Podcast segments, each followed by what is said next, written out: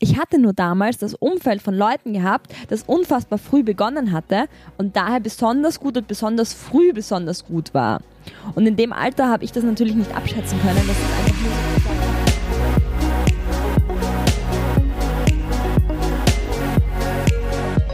Hallo und herzlich willkommen zur heutigen Folge des Podcasts Get What You Want.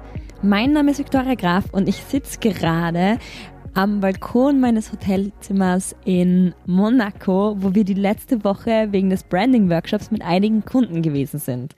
Und im Anschluss haben uns sogar noch ganz liebe Freunde besucht, die mich auch für die heutige Folge inspiriert haben, denn es geht ums Thema Vergleichen.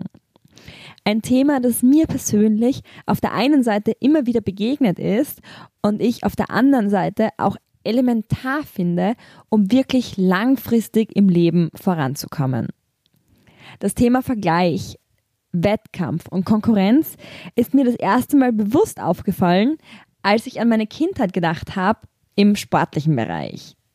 Als Kind habe ich während meiner Schulzeit alles Mögliche an Sportarten und Instrumenten durchprobiert und eines davon war Geräteturnen. Also alles rund um Radschlagen, Handstand, äh, keine Ahnung, Aufschwung am Reck und so weiter.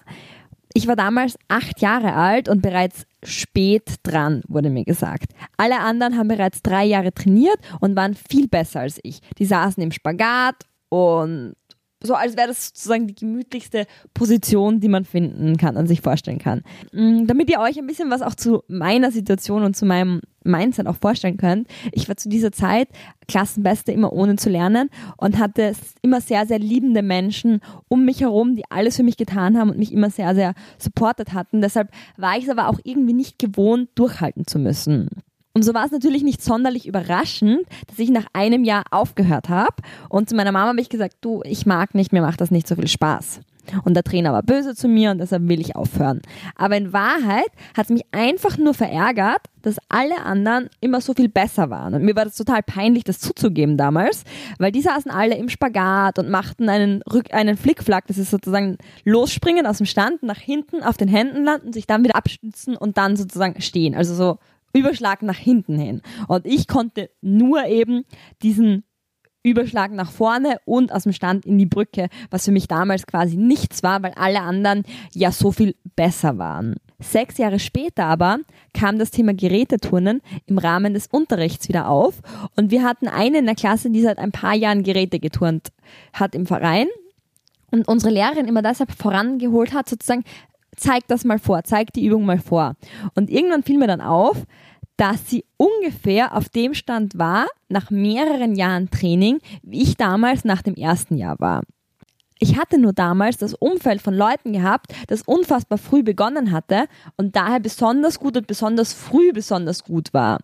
Und in dem Alter habe ich das natürlich nicht abschätzen können, dass es einfach nur sozusagen mein Umfeld war, mein Raum, und ich nicht diesen Blick außerhalb mal schweifen habe lassen und geschaut habe, gut, ist es im generellen Vergleich vielleicht eh ganz gut, wo ich stehe, nur eben wenn ich mich mit diesen spitzen jungen Leuten vergleiche, dann schaue ich nicht so gut aus. Und genauso ist es eben auch im beruflichen Kontext. Die Frage ist immer, mit wem vergleichst du dich und vor allem auch, was bewirkt das bei dir?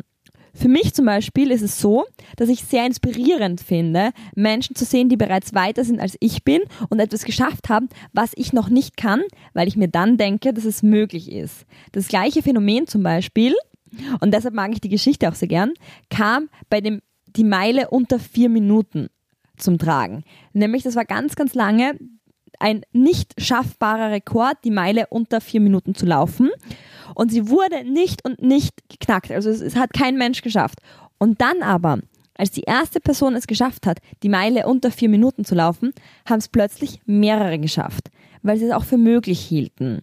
Und das ist für mich so das Paradebeispiel von, wenn ich was für nicht möglich halte, dann schaffe ich es nicht. Deshalb ist Vergleich auch gut, weil der schafft es und er bewirkt es, dass ich über meine Grenzen hinaus noch mehr erreichen kann. Und deshalb freue ich mich immer, wenn ich Menschen kennenlernen darf und treffen darf und mich mit denen unterhalten darf, die dort sind, wo ich es noch gar nicht für möglich gehalten hatte, dass ich überhaupt jemals hinkommen könnte. Das ist nämlich für mich dann die positive und inspirierende Seite des Vergleichens. Denn ich hatte für mich aus der Erfahrung mit dem Geräteturnen gelernt, dass Vergleichen und sich dadurch nicht gut zu fühlen der Fokus auf die falschen Dinge ist. Ich möchte den Erfolg anderer nutzen, um zu sehen, was möglich ist, statt mich danach schlecht zu fühlen, weil ich dort noch nicht bin. Deshalb hilft es mir zum Beispiel auch persönlich, sowohl mich bei meinen Zielen zu vergleichen und mir Referenzpersönlichkeiten und Vorbilder zu suchen, doch auf der anderen Seite auch anzuschauen, was ich bisher geschafft habe und auch dafür wirklich dankbar zu sein. Gerade dieser Punkt des Vergleichens zeigt mir auch, wie man durch Vergleichen auch besser werden kann und wenn man es richtig einsetzt, auch noch viel weiter kommen kann, als man jemals für möglich gehalten hatte. Ich selbst zum Beispiel habe als Kind immer wieder Neues ausprobiert. Jahrelang gewechselt. Ich habe Schauspielen gemacht, ich habe Singen gemacht, ich war Geräteturnen, ich habe Flöte gespielt, ich habe wirklich alles Mögliche immer für ein Jahr ungefähr ausprobiert. Und man hätte sagen können, dass ich keine Disziplin habe und nur mache, was ich will. Meine Eltern mir viel zu viel Raum geben. Eventuell hätte man sogar sagen können, dass ich keine guten Grundvoraussetzungen habe, um wirklich weit im Leben zu kommen weil ich immer wieder nur kurz an einer Sache drangeblieben bin. Und jeder weiß natürlich, von heute auf morgen ist jetzt noch kein professioneller Pianist oder Konzertdirigent vom Himmel gefallen. Aber irgendwann habe ich dann auch für mich die Entscheidung getroffen, das zu reframen, also anders zu betrachten, das Thema mit dem Vergleichen.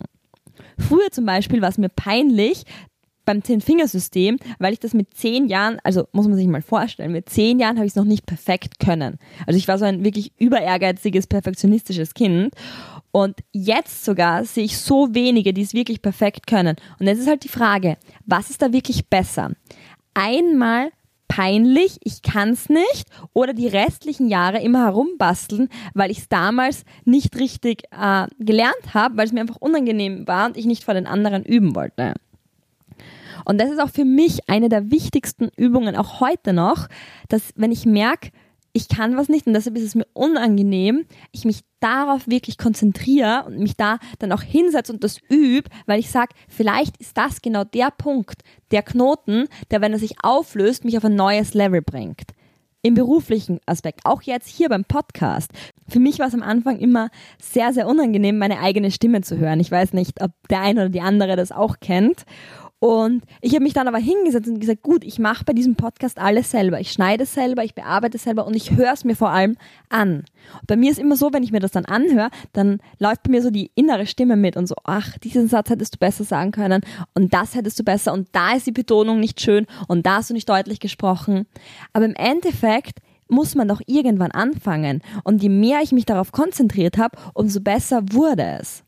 Und jetzt zu dir. Hast du vielleicht eine Sache, die dir immer wieder unangenehm war, weil sie noch nicht perfekt gelaufen ist, du sie noch nicht perfekt beherrscht hast und die du echt gerne können möchtest? Dann analysier mal die Situation. Können es wirklich alle perfekt? Und was wäre, wenn du einfach dazu stehst, dass du es noch nicht so gut kannst? Und das klingt jetzt vielleicht lächerlich, aber mich hindert es sogar heute noch regelmäßig daran, etwas zu machen, weil es mir unangenehm ist, dass ich es noch nicht so gut kann. Und wenn ich mich dann dabei ertappe, dann setze ich mich hin und oder stelle mich hin, was auch immer es dann ist, und trainiere das erst recht. Und genau deshalb liegt mir dieses Thema auch wirklich so am Herzen, weil ich es am eigenen Leib immer wieder merke, wie unangenehm mir sowas doch ist. Und wenn ich mich dann diesem Punkt aber stelle, merke ich erst, wie viel Potenzial dort ist. Das Thema Vergleich auf die richtige Art und Weise zu nutzen, nämlich auf die inspirierende und beflügelnde Art und Weise. Ich hoffe, dir hat diese Folge gefallen und nimm dir wirklich Zeit für die Fragen, um die für dich zu beantworten und dir dazu einfach ein paar Gedanken zu machen. In der nächsten Folge habe ich wieder einen Gast mit dabei, nämlich die liebe Steffi Kogler, die für mich auch perfekt zum Thema Get What You Want passt, da sie mit Mitte 20 nochmal ihre komplette Karriere umgeschmissen hat und uns auch erzählt, warum sie das gemacht hat und vor allem auch, wie sie mit Rückschlägen und Zweifeln umgegangen ist. Wenn dir dieser Podcast gefällt, würde ich mich wirklich freuen, falls du es noch nicht gemacht hast, dass du den Podcast abonnierst und mir deine Bewertung dalässt. Bis zum nächsten Mal. Get what you want. Deine Victoria.